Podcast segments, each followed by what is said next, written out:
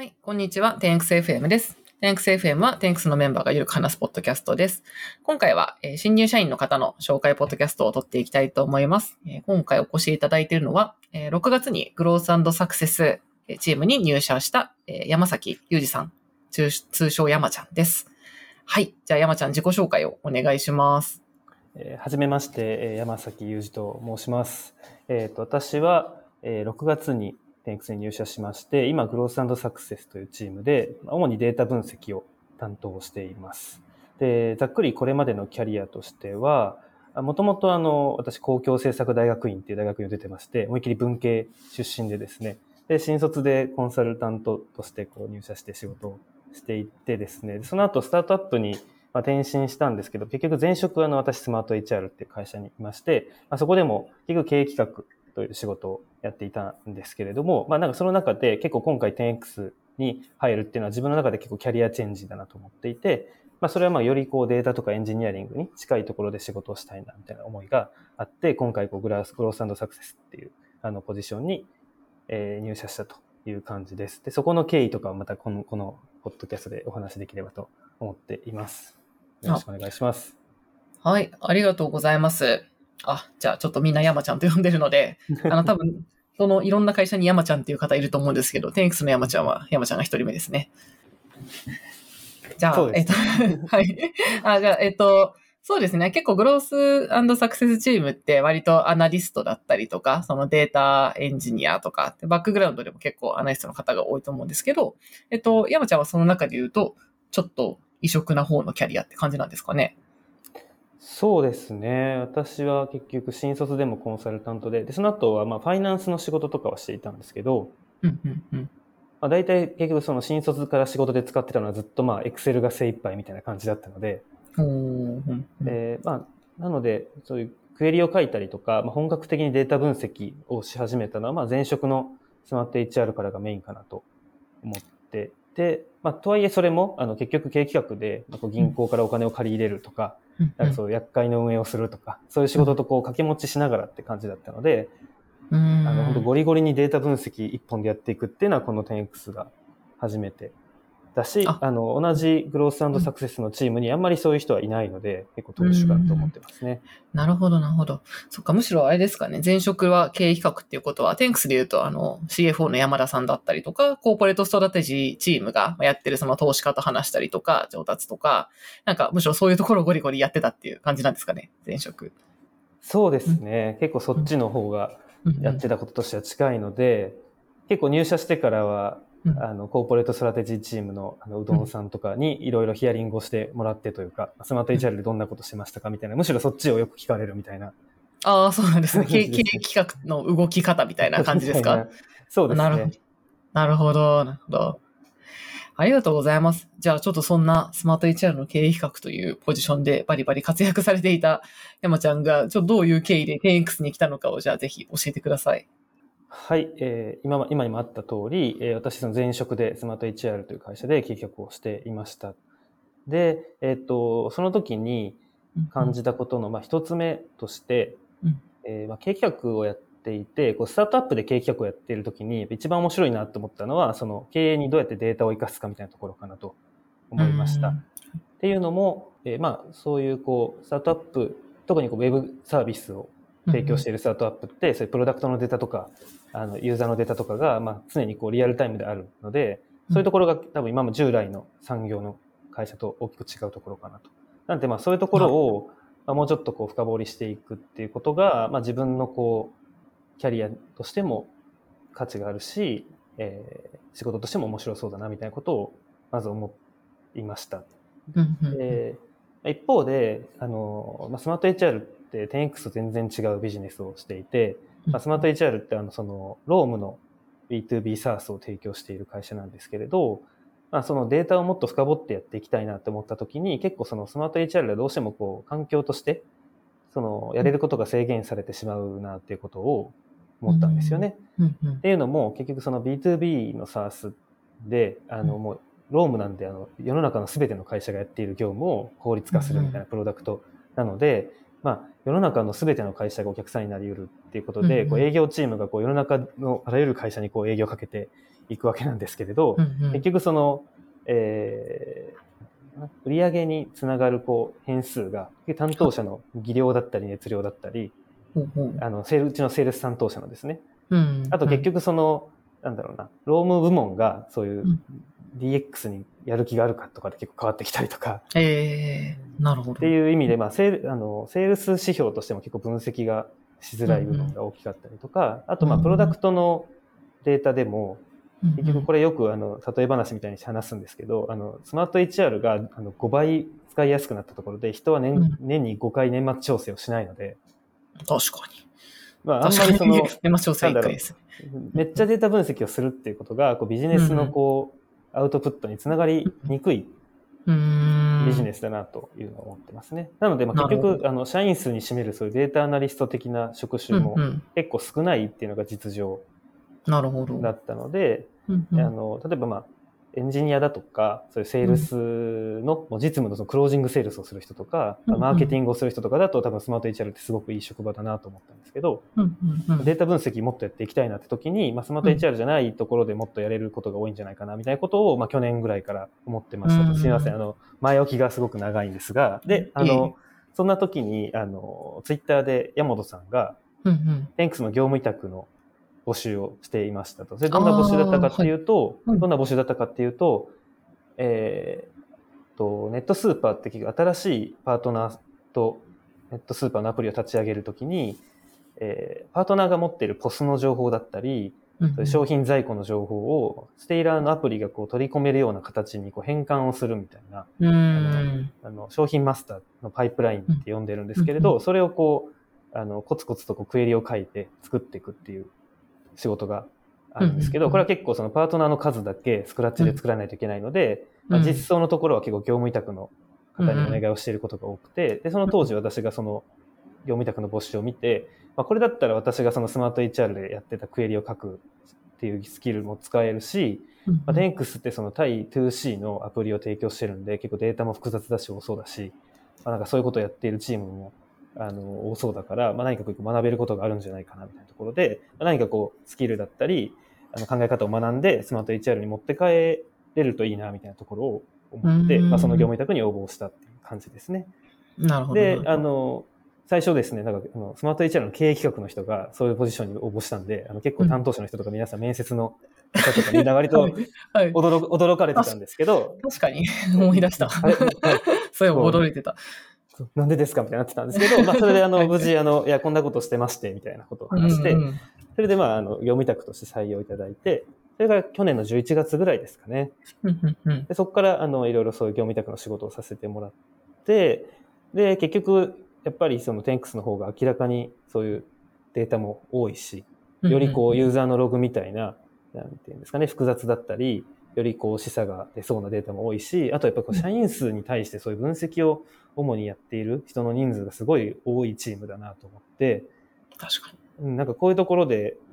や、あの、仕事をすることで、まあ今後ちょっと自分の次のやりたいことも開けるんじゃないかなと思って、まあ春ぐらいに、テンクスに移るっていう決断をして、で、面接でコンペさせてもらって、で、入社したという、そんな感じですかね。すみません。経緯がすごく長くなっちゃいましたね。ええええ、なるほど。実はあの、最近も、あの、天神林さんとかも、つい最近、あの、このポッドキャスト収録させてもらったので、結構あの、テンクスのグロースチームは、実はその、業務委託、まあ最初副業でやってたところから入社するっていう率がめちゃくちゃ高いっていう チームになってるんですけど、あの、山ちゃんもその一人だったんですね。そうですね。なるほど。え、でも最初にその副業を始めた頃は別に転職とかそこまで考えてたわけではなく、こう、やってるうちにみたいな感じだったんですか？そうですね。考えてなかったですね。ええま、まさに、まあ、スマート HR も、うんうん。拡大、今、未だにまあ拡大期ですし。あの、超、超大型調達とかしてた頃ですよあ、ね。そうです、そうです。超超大型を。そうですね。そう、超大型調達をして、まあその次のステップ、また大きな次のステップに向けてやっていくぞっていう時期だったので、まあ会社としてはやることはいっぱいっていう感じだったので、その当初は全然考えてなかったですね。うん。いや、そっちの経営企画で忙しいのに、こっちの副業で商品マスターのデータ、パイプラインを、こう、本当に、あの、コーディングして作るってすごいですね。多彩です。ああ。なんかやり始めて結構分かったのは、自分が結構そういうのは、うんあの好きな、思ってたより好きなんだなというか。へー。うん。はい。え実際にもう、そこはあの、データ分析の、まあ、その、なんでしょう。まあ、ゴリゴリと、あの、コードを書くこと結構あると思うんですけど、まあ特にあの、データ、なんで、データエンジニアみたいなところで、なんかそういうのは、え、あの、テンスにその関わり始めてから、あの、なんでしょう、学び始めたんですか？えっと、うん最初にクエリを書いたのは、うんスマート HR に入る前の会社で、あの、友人とスタートアップを立ち上げたりしてたああ、んですけど、そんな経歴も。そこであのそういうことをする人が誰もいないので。必要に迫られて覚えるみたいなところから始まって、なるほど。で、スマート HR で最初経営企画として採用されたときに、うんあの、当初の採用の趣旨としては、うん。それこそ今でいううどんさんとか、うんうん。すみません、うどんさんとか普通に言っちゃってますけど、うどんさんね、あの、10X でいうコーポレートうどんさんストラテジー的な働き方だったので、あの、別にスケールとか求められてたポジションじゃなかったんですけど、あの、まあ、うんなんか書けるならそこもお願いしたいな、みたいな感じで、えー。あ結構 KPI ダッシュボードのメンテナンスとか、あの、なんだろう、IR のための、うん。投資家に出すためのそういう、こうお客様のティアごとの MRR の。推移とか、そういうのとかを割とはい書いて出したりはしてました、ね。なるほど。うんすごい先を行っている感がめっちゃありますね。なるほど。いや、めっちゃ面白いですね。いや、ちょっとこう、すごい聞きたいことはいっぱいあるのですが、ちょっとじゃあ今、じゃあそうですね、入社した後に、ちょっと次の質問いきまして、じゃあ今、あの入社1ヶ月ぐらいだとは思うんですけれども、今はどんな感じの仕事される、されてるのかを伺えますか？はい、えーいくつかあるんですけれど、一番時間を使っているのは、うん。まあ、今後、パートナーが事業のグロースに伴って増えていくと思われる中で、えーそれぞれのパートナーが、その、まあ、ローンチ後にグロースをしていくっていう中で、今どういうフェーズにあって、えーその各 KPI がどういうふうに推移をしていて、それがこう、想定だったりとか目標に比べていいんだっけ悪いんだっけみたいなところをちゃんとこう可視化するっていうことが、まあ、パートナーが増えてくるとどんどん困難になっていくので、当然のことながら、そこのための、まあ、仕組み作りだったり、あの、なんですね、地固めというか、その基盤作りみたいなところを今主に取り組んでいるっていうのが、えー一番のメインのところで、えーそれに付随して当然その各パートナーの、なんですかね、進捗みたいなものを分析する中で、まあ、特にこう重要なパートナーに対しては、もうちょっとこう突っ込んだ分析だったりとか、提案だったりとかっていうのを、ビーズデブの方と一緒に実行したりみたいなところがメインの活動になっています。うんうんなるほど。なるほど。で、なんか、グロースサクセスチームの中では、あの、同じようなことをしているチームとか人がいるのか、それともなんか、山ちゃんが、こう、そこに強い人みたいな感じでやられてるかでいうと、どんな布陣なんでしょそれで言うと、まあ比較的近いことに取り組んでいる人は、えー二人いて、私が入ってくる前に、あの、入社されてたお二人で、出雲さんとあの、救急から戻られた村中さんですけど、すいません、ここは切るとこかもしれないですが、あ、えいえ。っとうん、そうですね。ただ、どちらかというと、その、私より先に入られてたお二人の方は、もっとこう、ユーザーのミクロな視点に結構注目されて分析をされていることが多くて、例えばそのうんうん、プッシュ通知を開いているのかとか、あのうんうんこういう行動を取った人はこういう購買をしているとか、うん。っていうところとか、そういうところが結構、あの、分析のお題として多くて、どっちかというと私はその、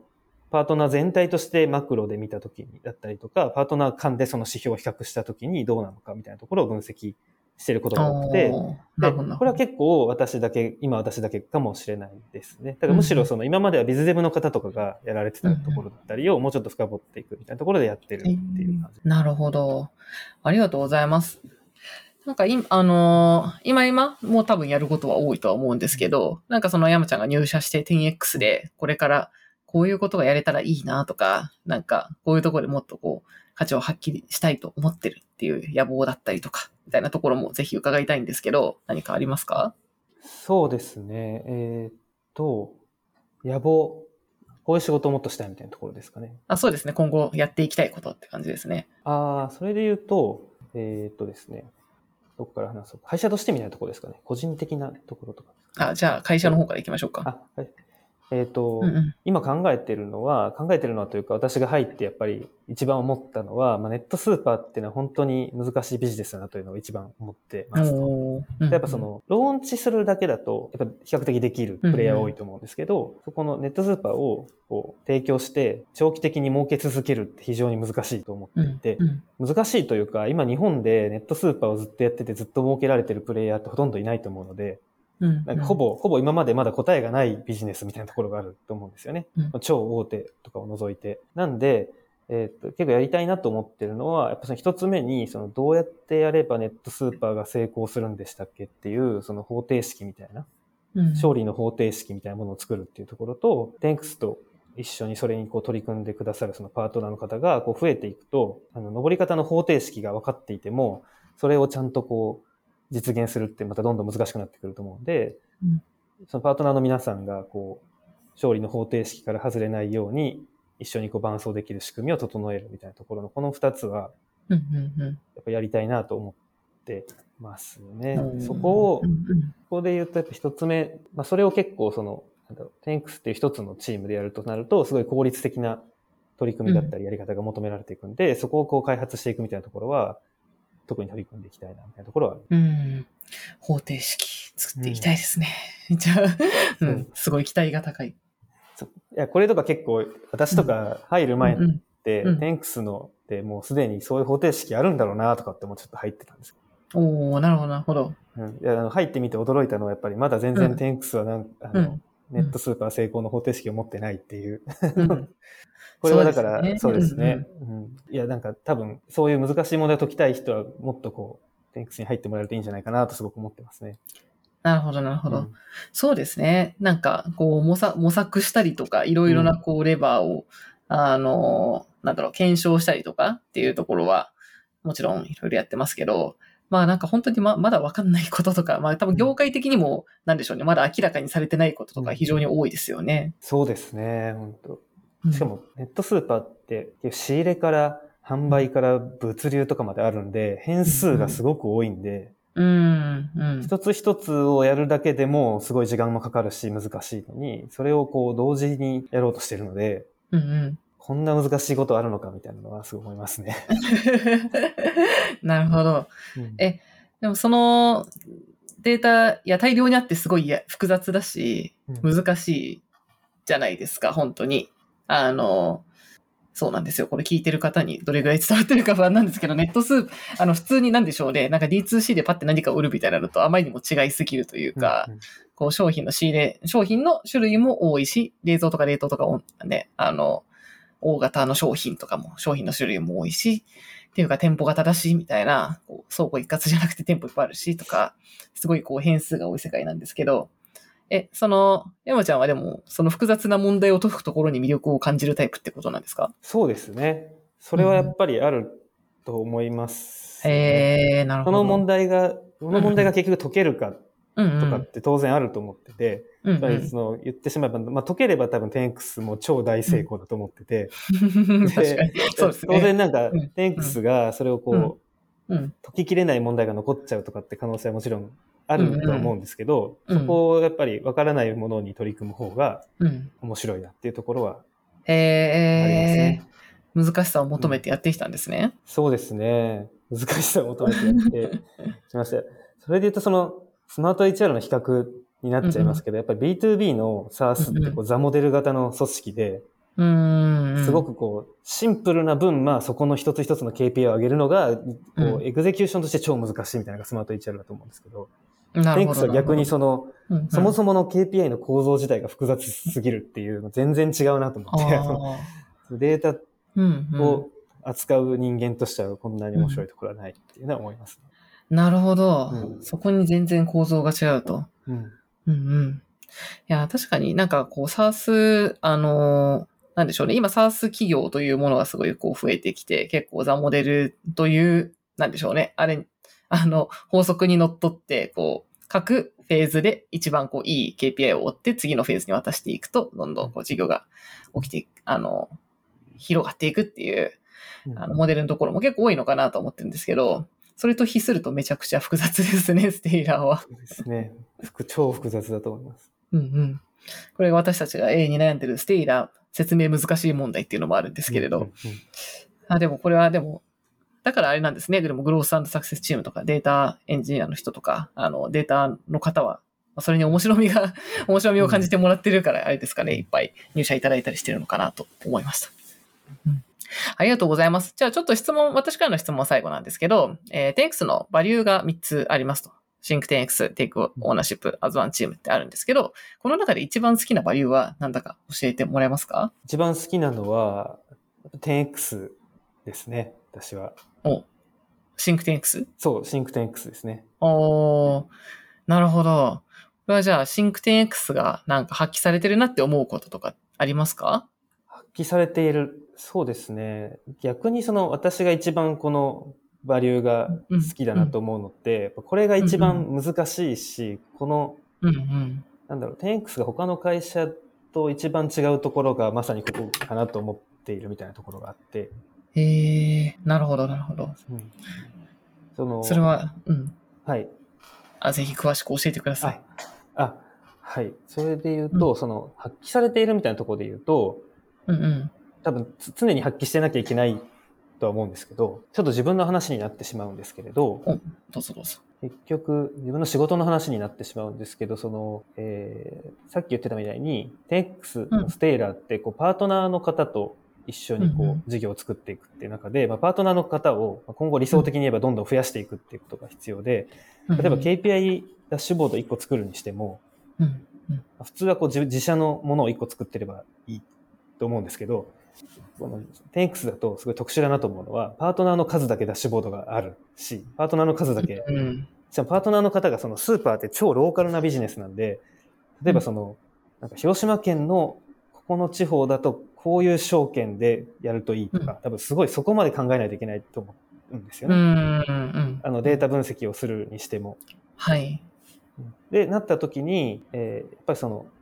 なんだろうな、能力が高い人をが集まって、ちゃんとその少ない人数で効率的にその超ローカルなイシューをたくさんのパートナーに対して解くって、うん。もう普通に考えれば無理だと思ってて、うん。そそれをだからやっぱりそうんの達成するのに一番必要なものが Think 10X だと思っているので、うんうん。なんかそこはこう、なんだろうな、発揮されているというよりかは、なんかそこ、て Think 10X し続けなければいけないって自分に一番なんかこう、自分に課すじゃないですけど、自分の中でこう、このバリューちゃんと気をつけなきゃなっていつも思うのが Think 10X みたいなところで好きみたいな感じですね。なるほど、なるほど。説明が分かりにくくなっちゃいましたけど。いえいえ。あ、でも私も実はあの同じ意見派なので、すごいわかります。あそうなんですよ。すいません。うんなんか話 Think 10 ぐだぐだ話しちゃった。いえいえ、あの、しん、あ、これ、これちなみにいつもすすごい綺麗に3分割分かれるんで面白いんですけど、私もシンクテン X が一番難しいから、シンクテン X が好きというか、なんだろう、バリュー、意識すするポイントだなって思うので好きですね。そうですね。で逆に Take Ownership とかってもうすでにめっちゃ発揮されてると思ってて、10X で。うんうんうん。わかります。まあ、もちろんアズワンチームもですけど、この二つはなんかもう発揮されてるんで、これからも頑張っていこうみたいな感じですね、自分の中では。うんうんうん。そうですね。わかります。シンクテン X は、だからシンクテン X な人を、人とかドキュメントとかやっぱ見ると、すごいってなりますね。なんか今、なんだろう、今今私たちはこう1でしかないのに本当に100のことを考えてるみたいなうん人は、なんでしょう。なんか、それってある意味なんでしょうね。あの、自分のことは棚に上げる力みたいなの必要だなって思ってて、なんか今、今の自分のリソースでできるかどうかなどはまず一旦考えずに、みたいな。一旦理想を考えっていう、こう、切り分けができてるとか、なんか、なんでしょうね。それを描けるのはすごいなと思いますね。で、まあその間を埋めなきゃいけないから。あとなんか、あとこれってやっぱ埋めなきゃ、理想を高く持つってことは埋めなきゃいけないんで結構こう、なんかプレッシャーだったりとか、こう、なんだろうな。理想高いイコール結構大変、自分たちに負荷をかけてることでもあると思うんですけど、まあそれでもなんか、あの、バリバリと進めていったり楽しそうにやってる人たちを見ると、すごい、なんだろうな、なんか天空らしくていいなと、旗から眺めててすごい思いますね。そうですね。その、さっきやった複雑な問題を解くのが好きもそうですけど、うん。そうですね。あ、はいそう、それは聞いて、なんか、いや、そんなすごい大変そうなのに好きなんだなって思って、それは合ってるなって思ってました。でもやっぱ一人じゃできないので、そういう意味で、あの、GS のやっぱ人が、そう強い人がたくさんいるところに惹かれて入ったっていうのもそうですけど、うーん。本当に 10X しようと思うと自分一人で絶対できないっなるほどなていうことを思うことは多いですね。うんうん。確かに。私はこの話は、なんか、浦さんとかもすごいこうよく言ってますね。PM の、うん P プロダクトマネージャーの浦さんも、なんか、難しい問題が多いから、いやー、楽しいですよって、すごいいつも忙しそうなのに、楽しそうですごいなって、いつも思ってます。はい。じゃあ、ありがとうございます。あ、じゃあちょっとすいません、長くなっちゃったんですけど、最後に、えっと、ちょっと質問コーナーがありまして、えーこの機会なので、なんか私自身でもいいですし、まあ、10X 全体に対してもいいですし、なんか聞きたいこととか伝えたいこととかがあれば、ぜひ教えてください。そうですね。えっ、と、一つ思っていたのは、リッチャさんも結構いろんな会社で働かれてたと思うんですけど、そうですね。今4社目かな？はい。それ今までと比べて、10X が、まあ、リッチャさんの目から見てここが変わってるなとか、はい。うんもしくは結構その PR の仕事とかをよくされてると思うので、はい。なんか世間からすごくこう、ここがこう特殊だと見られてるなみたいなところおー、なるほど。ってどういうところか、なるほどちょっと個人的には気になっていました。なるほど。すごい難しい質問ですね。えー、そうですね。ありがとうございます。今までの自分がいた会社で言うと、あ、でも、あの、ちょっと視聴者の方に説明をすると、私が今までいた会社って、新卒がミクシィで働いてて、で、その次が、あの、アメリカの食べログみたいなイエルプっていう会社の日本法人で働いてて、で、次が、えっと、メルカリで働いてて、で、10X なんですけど、でも一応ここまでって、まあ、割と皆さんのキャリアの変遷に比べたら、狭いこの IT ベンチャー業界の中で、かつ結構人とかも被ってるし、2C、あと 10X 以外は基本 2C のウェブサービスをやってるっていうところで結構似てはいるんですよね。なので、なんか 10X に来てみて思ったのは、なんか、そうですね。最最初の頃一番思ったのはなんかちゃんとしてんな、みたいな ところで。なんか私来た時多分20人いないぐらいだったんですけど、なんかドキュメントとかもすごいまとまってるし、あの、なんでしょう、20人にしては、なんかこう、いろんなこう意思決定の背景とかが全部書いてあったりとか、あの、まあ、あの、や、なんかヤモティがちゃんとしてるじゃないですか、何かと。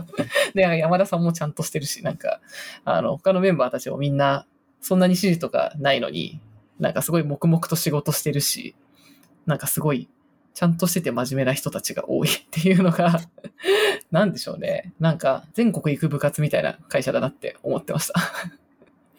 運動部の中部で。活です。あ、伝わります？なんか運動部の中でもこう、なんでしょうね。全国行く部活って、ちょっとこう、ストイックじゃないですか。あ、まあストイックってことですね。あ なんか別に誰に強制されてるとかでもないのにすごいストイックだから、みんな真面目でストイックだなって思ってました。で、なんか今までな、な当時で言うと、なんか今まで、それまでいた会社は、もう少し、まあ、大きいフェーズになってから入ったっていうのもあって、なんかもう少しわちゃわちゃしてる雰囲気だったんですけど、テンクスはこう、粛々とみんな働いてたんで、なんか、うん真面目でストイックだなって思って、で、かつみんな大人でしたね、すごい。働き方とかも、なんか、もう自分で決めてやってるみたいな感じだったんで、そんなに相談とか多くなくて。で、まあ、それは最初の頃の雰囲気の話なんですけど、今になって思うのは、やっぱりその事業モデルが複雑っていうことによって出てくる課題っていうのがすごく、課題とか、なんだろう、社風っていうのはすごいあるなって思ってて、なんか今までいた、自分がいた会社って、その 2C でウェブサービスで1本でやってるっていうのなんで、結構儲かり方が 2C ってこう2時間数的にわーって伸びる。一回伸びるとわーって伸びるんで、結構なんだろうな。言うてまあイケイケロンドンなところがあったりとか、まあドバって投資してもまあ、あの何かでは回収できるみたいな。うん攻めるときはガンガン攻めるって感じだったんですけど、スティーラーはもう少しこう着実にやっていくサービスだったり、その小売事業者っていうところもやっぱり一朝一夕で動くもんじゃないですし、あとなんか利益がすんごいバンバン出るような業界じゃないので、それを考えるとやっぱ一つ一つ固めてやっていかなきゃいけないし、あと仕組みも複雑だから結局社内の意思決定の形とか会議体とかも、まあそれに準じた形に結構なっていくのかなと思ってて、なんかそういう仕組みをちゃんと作っていくとか、なんか複雑なものをいかにこうみんなで動きやすくするかっていうのを考えなきゃいけないっていうところで、なんか複雑性が高いっていうのが確かにすごい今、この半年とかはすごく思ってることかもしれないですね。うん。なんかあんまり答えないんですけど、いやなんかぜ全然違うなって思います。だから、社風とか。ああ、それすごい思いますね。ああ、なんだろう。前職と比べて？そうですね。前職と比べてもそうですし、うん結局、さっきもちょっと話に出しましたけど、変数がめちゃめちゃ多いので、うんうん一個一個解くだけでももう何年もかかるじゃんみたいなことがいっぱいあるので、うんうん。もうもうめっちゃ時間をかけて成長するってことを前提にやっぱ全てが組まれているなっていう感じが。ある。そうですねそれは結構キャッシュフローとか見ててもそう思いますし、確かに。なんか人の、人のモチベーションとかもやっぱりなんか2年後とか3年後とかあんまりうん。なんか考えてないっていうか、う ん考えてないというとあれですけど、5年、5年後、10年後前提で結構皆さんやられてるなみたいなところは。わかります。な、なんなんでしょうね。なんか、ちょっと長くなっちゃいますけど、なんか私が入社して、その最初の頃から、まあ中長期のこと考えてるからとか、ずっとその山では言ってたし、自分自身も新しく入社した人に、まあ、テンクさん長く続く会社なんでそんなに焦らないでくださいとか、毎回言ってたんですけど、なんかそれを本当に実感したのはこの最近というか、改めて、やっぱ時間かかるな、みたいな。で、それは、良くも悪くもなんで、あの、あんまりこう、なんでしょうね。一喜一憂してもしょうがない。なんか他社の、他社がこういうことやってるとかにあんまり一喜一憂してもしょうがないし、なんかこういう指標とかにもあんまり一喜一憂してもしょうがないし、着々とこう、なんか1年、2年、3年先に意味あることっていうのをやっていくのが大事なんで、なんでしょうね。あんまりこう、落ち着い、心を落ち着けてやっていくのが大事なんだなって思うようになりましたね。近頃。わかります。すごくなんかデータ分析する身としてはそういうのはすごくうんうん。やりやすい環境だと思いますね。あんまりその、うんうん来月の何かのために、うんめっちゃ急ぎで何かを出すみたいなことが頻発しない。ああ、うん確かに優先順位とかを長期的に考えられるというか。確かにそうですね。確かに私も前職とかだと、やっぱその前者目標でもうバーン GMV これぐらい、バーンみたいな。で、なんか目標、この人数、なんか採用目標、この人数、前者で目標みたいな。儲けあるこれっていうのが四半期単位ですごい動いてたんで、それによっても全てが変わるっていう感じだったんですけど、今だと逆に売上としてはこれぐらいをまあ目標とはしているが、別にこれを達成するためになんか変な生き方をしてほしいわけではないみたいな感じなんで、個人で判断することっていうのはすごい多いし、バランス取んなきゃいけないんですけど、なんかそれはすごい、なんでしょう、難易度が高いことをやっていて、まあ難しいけど、でも面白いは面白いなって思います。はい、すごい話なくなっちゃいましたけど、あそんな。これ、あ、いえいえ、あ、で、ちなみに二つ目のその PR 目線で見るとっていうところで言うと、はいはいそれもでも、なんか、面白い、うーん、なんでしょうね。外から見たとき 10X の見え方って、私がなんとなく認識してるのは、ななんかス、スタートアップ界の中で言うと、まあ、知って、ありがたいことに少し知っていただいてはいると思うんですけど、やっぱ外から見たときに、まだ、なんか、な、なんかすごそうみたいな。なんか一味違そうとは思うが、何がそうなのかはいまいちよくわからないみたいな 感じが、やっぱまだ多いかなと思ってて、そこで、なんか結局どういう事業やっててどういう価値があるかっていうのを、やっぱ伝えていくのって結構難しいんで、なんかそれはまあコツコツとこう発信を重ねていくしかないとは思ってるんですけど、なんかまだまだそこの認知はすごい足りないかなとは思ってます。でも一方でなんかみんながな何かちょっと違うっぽいって期待をしてくれてるのは、さっきみたいなその時間軸の話だったりとか、うん。なんかあと、それに紐づくやっぱ資本政策とか採用とかも一つ一つ結構、やっぱりその中長期で戦うためにっていうところから逆算されて、例えば採用のトライアルとかすごい大変だけど、まあそこを兼ねてやってるっていうような、なんかいろんなところにこう反映されてる一貫性っていうのはあると思うんですよね。だそのいろんな合わさったものが、なんか 10X はちょっと一味違そうとか、なんかちゃんと考えてそうって思って思われてるのかなと思います。なんかすごいこだわりがあるなって思います。一つ一つに結構。うん確かに。わかる。わかります。確かにそう期待して、で、で、たまに別に対して考えてないやつもあるんですけど、ただ、ただ、ただなんか、テンクスならこだわりありそうって思っていただけてるっていうのは、もうイメージとしてはあるでしょうね。ちょっと抽象的になっちゃったんですけど、すごい面白いですね。共感ポイントが多いっていうことが分かりました。はい。そんな回答で大丈夫そうですか？はい、ありがとうございます。すいません。長くなっちゃいまして。ええ、すごい面白かったので、ちょっと今日のじゃあ話を聞いていただいて、なんか複雑な課題とか、難しそうなお題とか、解きたいぜっていう方とか、あとはまあもう中長期でこう腰を据えてやってみたいなっていう方が、もしいらっしゃったら、ぜひ、あの、弊社の 10X の社員に話をカジュアル面談とかで聞いていただけるととても嬉しいです。はい。じゃあ今日はこんな感じでしょうか。じゃあ、えー山ちゃん、長い時間ありがとうございました。こちらこそありがとうございました。